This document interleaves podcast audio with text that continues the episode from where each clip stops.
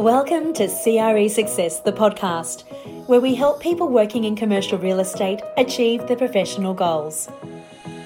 Check us out online at cresuccess.co forward slash podcast. And now here's your host, Darren Krakowiak. Welcome to episode 19 in season two of CRE Success, the podcast. My special guest today is Paul Roos. It is no exaggeration to say that Paul Roos is one of the most influential people in Australian rules football in the last 40 years. Highly regarded and universally respected. He's got too many accolades to mention, but here's some that you should know. Roosy's playing career spanned 356 games for two clubs. He's been a club captain for many of those years, and he's a seven time All Australian. He is one of the game's most highly regarded coaches, known for building a high performance team culture at Sydney, where he oversaw a premiership win after just three years at the helm. And then he transformed the fortunes at Melbourne Football Club and currently he's serving in a mentor role at the North Melbourne Football Club. He's been one of the best special commentators in the business when he has been in the media, and his leadership prowess has seen him be one of the co founders at Performance by Design, where he is also appropriately their head coach. I'm very pleased to be speaking to Paul Roos today, all about leadership in business my interview with Roosie starts in 30 seconds. 90% of the world's data was generated in the last two years. Credia is a business intelligence and analytics tool for commercial real estate professionals. Using real time insights, track key portfolio metrics, and benchmark against the market so you can make faster and well informed decisions. With live dashboards and bespoke reporting, impress both your executive team and your property clients. It's time to turn data into your most valuable asset with Credia from Released. And now it's time for the interview on CRE Success, the podcast. Roosie, welcome to CRE Success, the podcast. Oh, thanks very much. Thanks for having me. First thing we do in all of our interviews is step into the virtual elevator, and we've got to hear our guests give their elevator pitch. So, Paul, who are you? Yeah, I, I guess I'm a, an ex uh, professional athlete, well, semi professional at the start, working, playing footy, uh, coaching the Swans and then Melbourne Footy Clubs. Probably now, probably consider myself you know, really much in the leadership space. You know, run a company called Performance by Design, do some business, uh, small business, medium business retreats, nurture group retreats, which are sort of on hold a bit.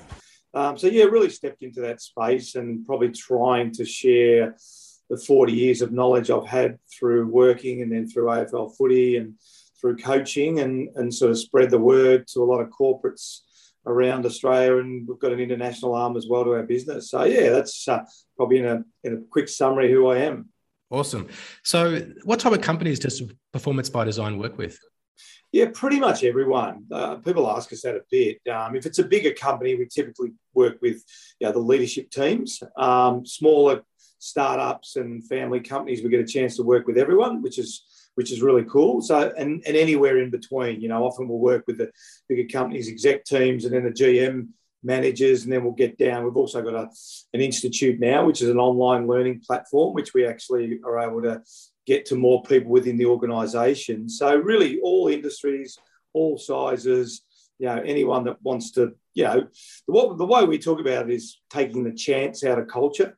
So anyone that really wants to take the chance out of their culture and shape their culture, uh, we also talk about role model leaders. So they're probably our main principles, and then we build platforms around that. So people have got a really clear understanding of what their company values are, what their behaviours are, and they act, act their way into the system or they act their way out of the system. And with uh, all the restrictions when it comes to face to face uh, interactions, is it more difficult for companies to build culture now than it was pre pandemic? Yeah, look, it's certainly been a, a, huge topic. So we've actually adjusted quickly last year. One of our bigger clients really wanted to get stuck in with their GMs, and we we changed our one day um, workshop to a four two and a half hour. Worked really really well. So now we're well equipped now to bounce in and out of face to faces, virtual, um, you know, Zoom calls. So we're really ticking over most of our companies really nicely now. And at some point, we get face to face. If we start um, virtual, or if we start virtual, sorry, face to face, we have to, to tip into virtual, and we do that as well, sort of thing. So, but but it's certainly something that our leaders that we were dealing with are really concerned about. You know, the, the lack of connection with working at home, the lack of collaboration working from home, work, working in silos is always a challenge.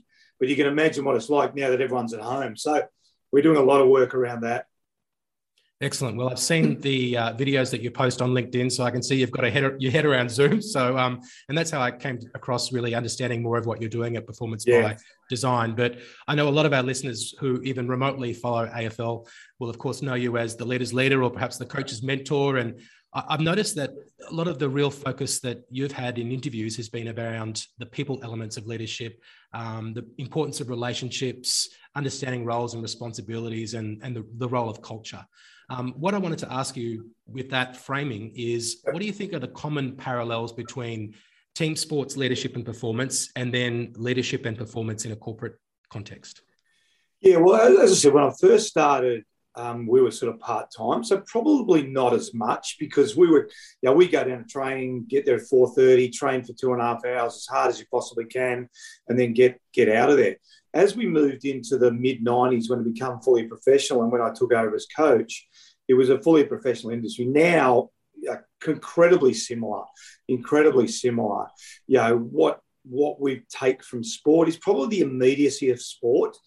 Sport is a, a high pressure environment. You know, the, the, the results are on the Monday paper. So if you don't change really quickly, you know, going from a you know top down based organisation to relationships you mentioned, empathy, um, empowerment, leadership you don't survive in AFL football. You can survive longer in the corporate world because there's not the accountability around it, but eventually you're going to get caught out. So enormously similar. Probably the biggest other biggest difference is the amount of time football clubs spend on their culture compared to corporates. It'd be ten to one. You know, for every, you know, my business colleague Jared Murphy's doing running the leadership program at North Melbourne I mean, he would have been in there since November probably 40 times. Yeah, now in that same period, if you get a, a really good company, yeah, you might be in there um, in the space of nine months four times. Yeah, so it's 10 times the amount of contact hours that you get at a sporting club because of the immediacy of needing to get to your goal really quickly. You mentioned there about you know how professional sports teams and AFL is as an industry now, but of course in the 80s and 90s, I guess that was still emerging when you were first a club captain. And I'm guessing back then there wasn't as much of a huge focus on leadership skills development, and perhaps it was more sort of lead from the front. So I'm curious to know how did you actually learn about leadership, and and how have you developed and honed those skills over time? Yeah, the first part's probably the key to it, to be perfectly frank, because what I realised, as you said, there was no nothing on the wall, there was no leadership groups, there was nothing about empowerment. It was really just top down. You know, Wallsy was my first coach. Yeah, we had 60, 70, 80 players turn up for pre-season. So what I realised pretty quickly, leadership is about role modelling behaviours. Now they can be bad behaviours, you know, and then you've got bad culture. But I was really lucky at Fitzroy that I had really good leaders, really good role models. So that's the first point. So to any of the, the leaders listening, you know, if you're in a leadership role, you have to be a role model. Don't ask people to do things that you won't do yourself. The second part of the question is really just honing that over 17 years of playing. And then I wrote some notes down when I finished playing October 1998 about the things I liked about my leaders, the things I didn't like about my leaders, and then starting to think about what is empowerment? You know, why don't we get players more involved in decision making at footy clubs? So the concept sort of evolved over time. And then I ran into um, my current business partner's business partner, uh, 2002, 2003. And that's when we embarked on the leadership program at the Sydney Swans. And then it really came to life for me exactly how it works, exactly how it's shaped. And now the things that are more mainstream you know, we started doing them back in 2003, leadership groups, building strong relationships, showing great empathy, having really honest conversations. You know, now you walk through even a bad footy club now does that reasonably well. When you stepped up as captain uh, Fitzroy back in the late 80s, was that your first leadership role or had you been a, a natural leader as a, as a younger man in high school or elsewhere? Yeah, it's a good question. I think I, I might have only captained one team in the in Beverly Hills. I was captain of the Victorian state basketball team on a couple of occasions, but but probably more just a, a, a good player. You know that I played played well, had pretty good habits, good. You know, my parents were both at you know tennis players, so we were always around sport and all that sort of stuff. So not necessarily, but I had a good lens. Um, as I said, going to the tennis club every weekend. I remember two guys that stand out for me: Kevin Rose, who's an ex actual AFL player and coach, um, and his doubles partner Barry Bryant. So even watching those two guys, the way they competed, you know, over and over and over again. So I think I think just the exposure I had to basketball, to football, to tennis, to my parents, to my parents' friends, and all that probably allowed me to develop some leadership capabilities. But it wasn't until I got to Fitzroy that I saw Gary Wilson, Bernie Quinlan, Laurie Serafini, Mickey Conlan that I sort of started to shape what a leader was. And then you sort of get thrust into it. I think I was like 23 or 24 at captain. And then you, your main your main obligation then is to try and play as well as you possibly can. And then, as it turned out, it wasn't great at the time, but because we went through so many really bad periods at Fitzroy with no money and a lot of problems, I was the one that the players were calling. So then you develop another level of empathy and leadership and starting to think outside yourself and you start to think about more about your teammates. So, so that's probably how it really evolved over the years. And of course, when you stepped into the, the head coach role at Sydney, you were an assistant coach who became a caretaker coach and ultimately became the coach. And um, how did you know that you were ready to step into that role and, and take on that role at the time? Because it's such a huge role. And, you know, the path towards being a head coach is, I guess there's many different ways to get there, but your path was quite quick. So how did you gain that confidence to take on that responsibility? I think in hindsight, probably those experiences I've talked about. 1998, I went overseas. 99, and lived with my parents, uh, my wife's parents, and went to the Chicago Bears, Chicago Bulls, San Francisco 49ers, Denver Broncos. I got an opportunity to work with Pete Sampras, my best mate, Brett Stevens, one of my mates was his fitness coach. I think I think I was sort of subconsciously developing those skills without really knowing that I was going to be a coach, sitting down at October 1998, writing down the things I liked about my coaches, things I didn't like about my coaches, and then making a decision um, at the end. Of, I worked on the Olympics for, for C7, ironically, 2000, and then I got an offer to be full-time coach, defensive coach at Sydney. So whilst I, I, I, never really knew whether I'd be a senior coach, when I look back, I think I was always formulating a plan what I encourage leaders to do now is take a lot of notes. I wish I had done that, but take a lot of notes, write down some things during your day, during your week. And then, I mean, the, it was really a whirlwind when I got the job. You know, Rodney Eade left on the Monday. They asked me to coach on the Tuesday. I had to make the decision by Wednesday. You know, thankfully we had a bye that following weekend. So I guess I only really consciously decided when the opportunity came. But I think the preparation had been going for a long period of time. Mm. Um, I know you've had experience coming into organisations and helping them develop high performance cultures, and obviously Melbourne is the is the very high profile example of that. And I'm sure you're doing a lot of it behind the scenes, and also what you're doing at Performance by Design. What are some things that you're focused on when it comes to diagnosing issues as an incoming leader, or as a as a mentor, as you're currently doing at North Melbourne? Yeah, certainly from a corporate point of view. Firstly, it's really the watching the workshops, observing. You know, the first day is probably our audit. You know, when we actually really really get to work with the, the leaders, we get to see the interaction, we get to see the body language, we get to hear the conversation. So you get a really good snapshot on the first day, or if we're doing it virtually, the first sort of two and a half hours. Um, and, and sometimes we overcomplicate culture. It culture is just about the actions of what we see. So if we see people turning up on time, if we see really good in, engagement, if we see really honest conversation, then we know we've walked into a pretty good culture. Yeah, if we if we see people, yeah, we nine o'clock, you know, we start nine fifteen, we're still waiting. Nine twenty, we get to start. A lot of silence when we ask questions. Yeah, body language, you can sort of tell, oh, should I say something? I don't think the CEO want to hear that then we know we've walked into a bad culture. So it's really the observation that I, that I love. And I love the, I sort of love the face to face when you've got the half an hour when everyone turns up because you can learn a lot before the workshop starts as well. So that's really our diagnostic tool, as well as you know, pre-workshop, we talk a lot to the, the leaders, the people around. We also have a care factor survey, which we send out to our clients, which gives them an opportunity to send to their staff. So we'll get a really good understanding of what that looks like as well.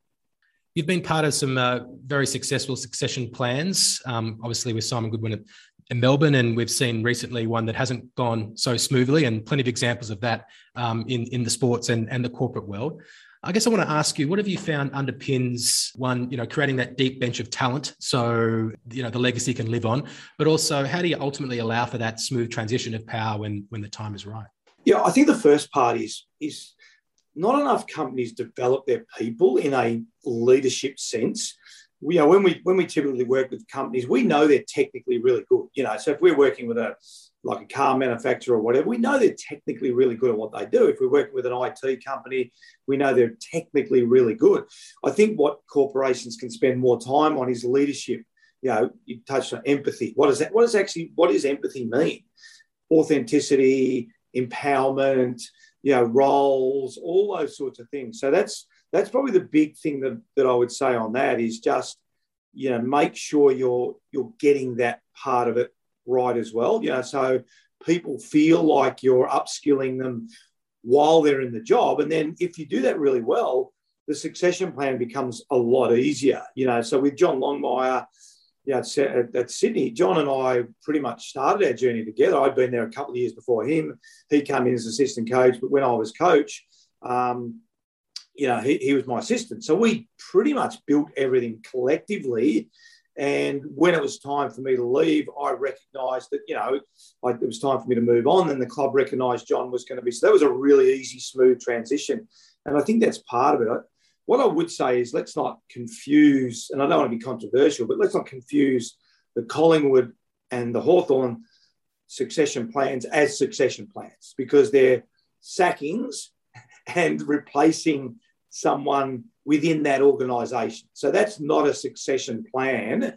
That's sort of a, an easy way to sort of say to Mick Malthouse, we don't want you, but we want you to stay for a year. And an easy way to say to Alastair Clarkson, you know, we want to put Sam Mitchell, Mitchell in. So it's a bit of a soft landing. So when you've got two quality coaches like Malthouse and Clarkson, you know, it's bizarre that you would treat them the way both those footy clubs treated them.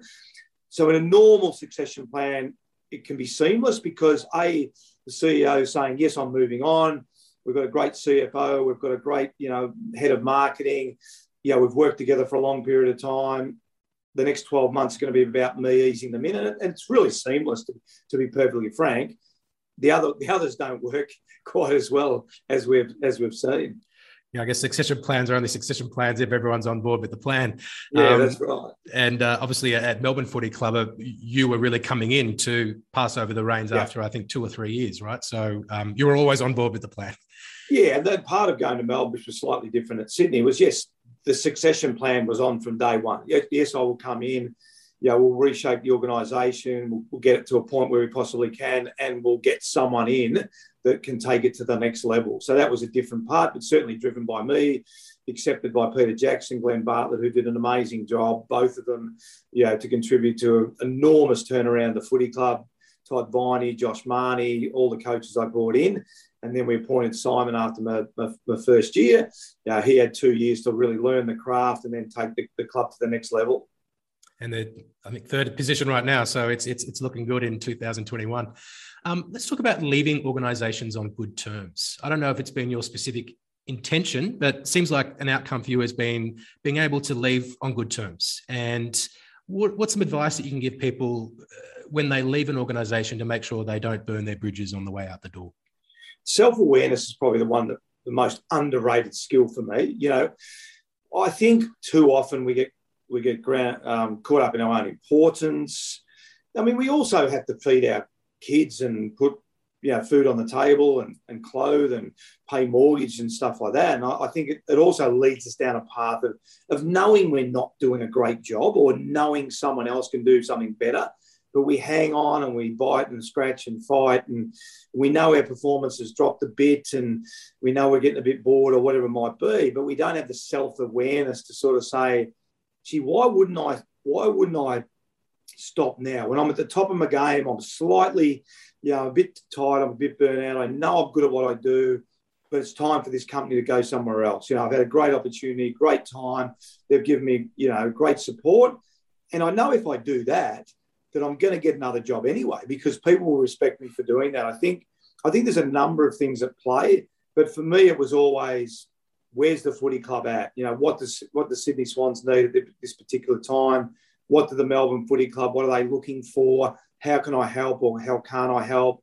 Yeah, and, and Sydney's a, a great example that you know I left in 2010 and, and John was able to win a premiership in 2012, you know, and I couldn't have been more proud of the footy club at that moment when, you know, everyone was saying, oh, the Swans are going to go down. They'll, you know, their salary cap and all that sort of stuff. And, you know, they're on the way down. And then Horse takes them to win a premiership in 2012. And, yeah, look where they are now. So I think it's just, I think it's being self selfless, but having a really good self awareness. I mean, you, if you still think you're the best person to do it, um, you know, keep doing the job. But if you're not, and, and this little man on the little man on the shoulder is not bad. He's pretty honest, isn't he? Most of the time, you know, said, mate, you're yesterday you would have got up a bit early, got into work a bit more earlier, and today you yeah you slept in a bit or you did this. He's a pretty good barometer of of whether you should or shouldn't be doing a job. I think um, you touched on there about self awareness, and I'm thinking about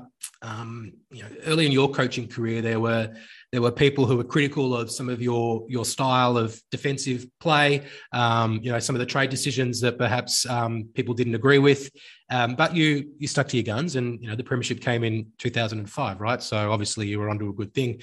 How do you sort of um, keep those keep keep that noise away from from your inner core and and, and stay the course into into doing what it is that you need to do to get to where you need to get to yeah i mean a leader has to have a plan you know and i think it part of having that plan is you know the discussion with your players with your assistant coaches yeah so there's, it's really important you know the, the, the assistant coaches find you know we talk about having a safe work experience you know work environment everyone feels comfortable speaking up. Brene Brown talks about a lot, safe psychological safety. So you've got to create an environment where everyone feels comfortable to speak up. And you know, when we were going through that time at Sydney, when um, Andrew Andrew Demetriou criticised us, we just knew we weren't playing that well. You know, we were having discussions as a team, but the players were still confident in the game plan because we'd seen it work. And when we implemented our game plan, so again, it gets back to really rigorous reviews. You know, rigorously rigorously reviewing you know, your, your sales meeting, rigorously reviewing why you didn't meet budget, you know, whatever that is. So for us at Sydney in the football world, we rigor, rigorously review everything we do and we try to get better continually over and over and over and over again. And, and if you do that, you know, that's you can that's all you can control. You know, you can't control what other people who really don't have a lens into your organization you know, all they really see is the share price, um, you know, how many cars may have been sold, where you are on the ladder, etc., etc. So don't get outcome focused. You know, that's my message. Don't get outcome focused. Really focus on the process, and if you get the process right, the outcomes will look after themselves. Love that. Leaders, leaders need a plan. Good stuff. Um, I want to ask you one last question, really, in your capacity as a, a former father of the year in Australia, and you know, from what I've observed on LinkedIn. You're a really great supporter of your son's endeavors. Um, what message would you share to time poor professionals who are really, you know, dedicated to their business, but it comes at the expense of their families? What I want to say, firstly, let's let's knock on the head this notion of work-life balance. Uh, it's one of the worst terms we can actually talk about because, and the reason I say that is when I was coaching Sydney and going into the office, I still had a wife and two kids, so they, they were still they were still part of my life. I wasn't Paul Roos, the football coach. And when I went home at night, I, I, still had a job to do. You know, we have to talk about life balance. And if we talk about life balance, then in the context of what your life is, you have much more opportunity to, to balance that out. The other thing I would say is don't necessarily wait for the big moments or wait for the, the magical holiday to, to Aspen or, you know, Gold Coast or whatever it is little and often, little and often. Read, you know, read a bedtime story. Put put an hour aside to take, you know, the, the kids to to um, breakfast before dropping them off to school. You know, get into a cadence. And I guarantee if you get into a cadence, and, and I did this really well at Sydney and Melbourne, people around you will un- know that cadence really, really quickly. And they will understand, oh, we don't ring Paul after six o'clock at night because we know that, you know, and we, and we know with computers now, we can do a lot of work when the kids go to bed or whatever. So, so start thinking of life balance. You know, if you can duck out of the office, I used to duck out of the office and go and watch the boys run in an athletic meet while they were at public school. It was 10 minutes away, you know, drive back again, you know. So I think it's just this notion of work life balance is ridiculous. It's life balance. And just look at all those little opportunities that you might pass up because you sort of think, ah, oh, that's only an hour. You know, I've got to wait for the weekend. Don't wait for the weekend because when the weekend comes around, something else might might come up. Take that hour, take that half an hour, take that 15 minutes and use it really, really wisely. Thanks for that advice. I'm a new dad, so I'll make sure I take that on board. And um, I'm glad I didn't ask you to give me your thoughts on work-life balance because I, um, I might have got a spray in return. Um, Ruzi, if our listeners would like to find out more about what you're doing at Performance by Design, what's the best way that they can do that? Yeah, look, I'm on LinkedIn if they want to message me directly, or just go to the website www.performancebydesign.com. Um, yeah, look us up. Um, there's a lot of really good stuff. I think you've mentioned you've seen some of our culture couch live, which we do. We also do a culture couch, which is on the thing as well. But it gives you a really good idea of, what we do do. Or yeah, as I said, just get hold of me on LinkedIn, which a lot of people do. Uh, shoot me a message, and we'll come out and have a chat. Happy to do that. Um, I know there'll be some people listening to the podcast who don't usually listen because you're on. I won't ask you if you're going to coach again, but um, are you going to get back on the couch at Fox Footy? I miss you on there. When the media commitment's coming back? Yeah, well, funny enough, I, I stopped them last year because I was going to go for the second time ever. So I started playing footy in 1980. And the only time I hadn't been involved in, in football was 1999 when I went overseas. And then I came back and been involved in footy. So we decided we are going to go to Europe for about five weeks in the middle of the footy season. Um, and then COVID hit. So I've still got a I've still got a Croatian cruise booked actually. So, um, so yeah, look, in, in, terms of the media, um, look, I, I, really enjoy what I'm doing now. Um, yeah, we, I, I, try to travel a fair bit as well, and um, so I'm passionate about more the leadership stuff now. So we'll, yeah, we'll never say never, but um, yeah, media tend to move on pretty quickly with with people and then get to the next person. I, am sure Bucks will be on the possibly on the couch, or Bucks will be somewhere, and uh, maybe Clarko for a year if he doesn't coach sort of thing. So it'll be fascinating to see where everyone ends up. Brilliant. Well, Ruzi, look, it's been a real great pleasure to speak to you. I appreciate you giving me the time. Thanks so much for being my guest on CRE Success, the podcast. Yeah, fantastic. Thanks a lot. For more information about our guest, visit cresuccess.co forward slash podcast. And now, a final thought from Darren Krakowiak. Hey, I hope you enjoyed my discussion with Paul Roos. Thank you again, Ruzi. People often ask me, what does it take to succeed in commercial real estate? And over the past year or so, I've really tried to articulate that in a few ways. There's the five P's of commercial real estate success, which is an ebook I wrote when I launched CRE Success in 2020. It outlines the most common attributes of the industry's top earners. Then there was the seven keys to success in commercial real estate, which I presented a couple of months ago. And I actually shared that as a limited release podcast episode or episodes. That content covered the core skills you need to achieve prolific levels of performance. However, when it comes to that one thing, I've really had to spend some time reflecting on what has helped me improve over my career. I've also had a good think about what has been the most important factor I've seen as determining others' success. Now, the good news is that I've finally cracked the code. Even better, this is something that I'm sure you know about and you can definitely get better at. And the best news is that it's something that is not talked about very much in our industry. So, mastering this one thing can help you become a top performer in your market. I'm building a new program that is underpinned by the one thing that will make or break your results in the modern commercial real estate industry.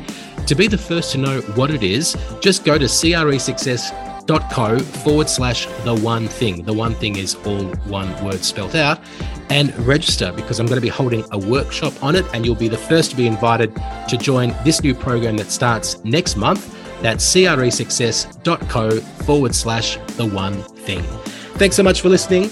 I will speak to you soon.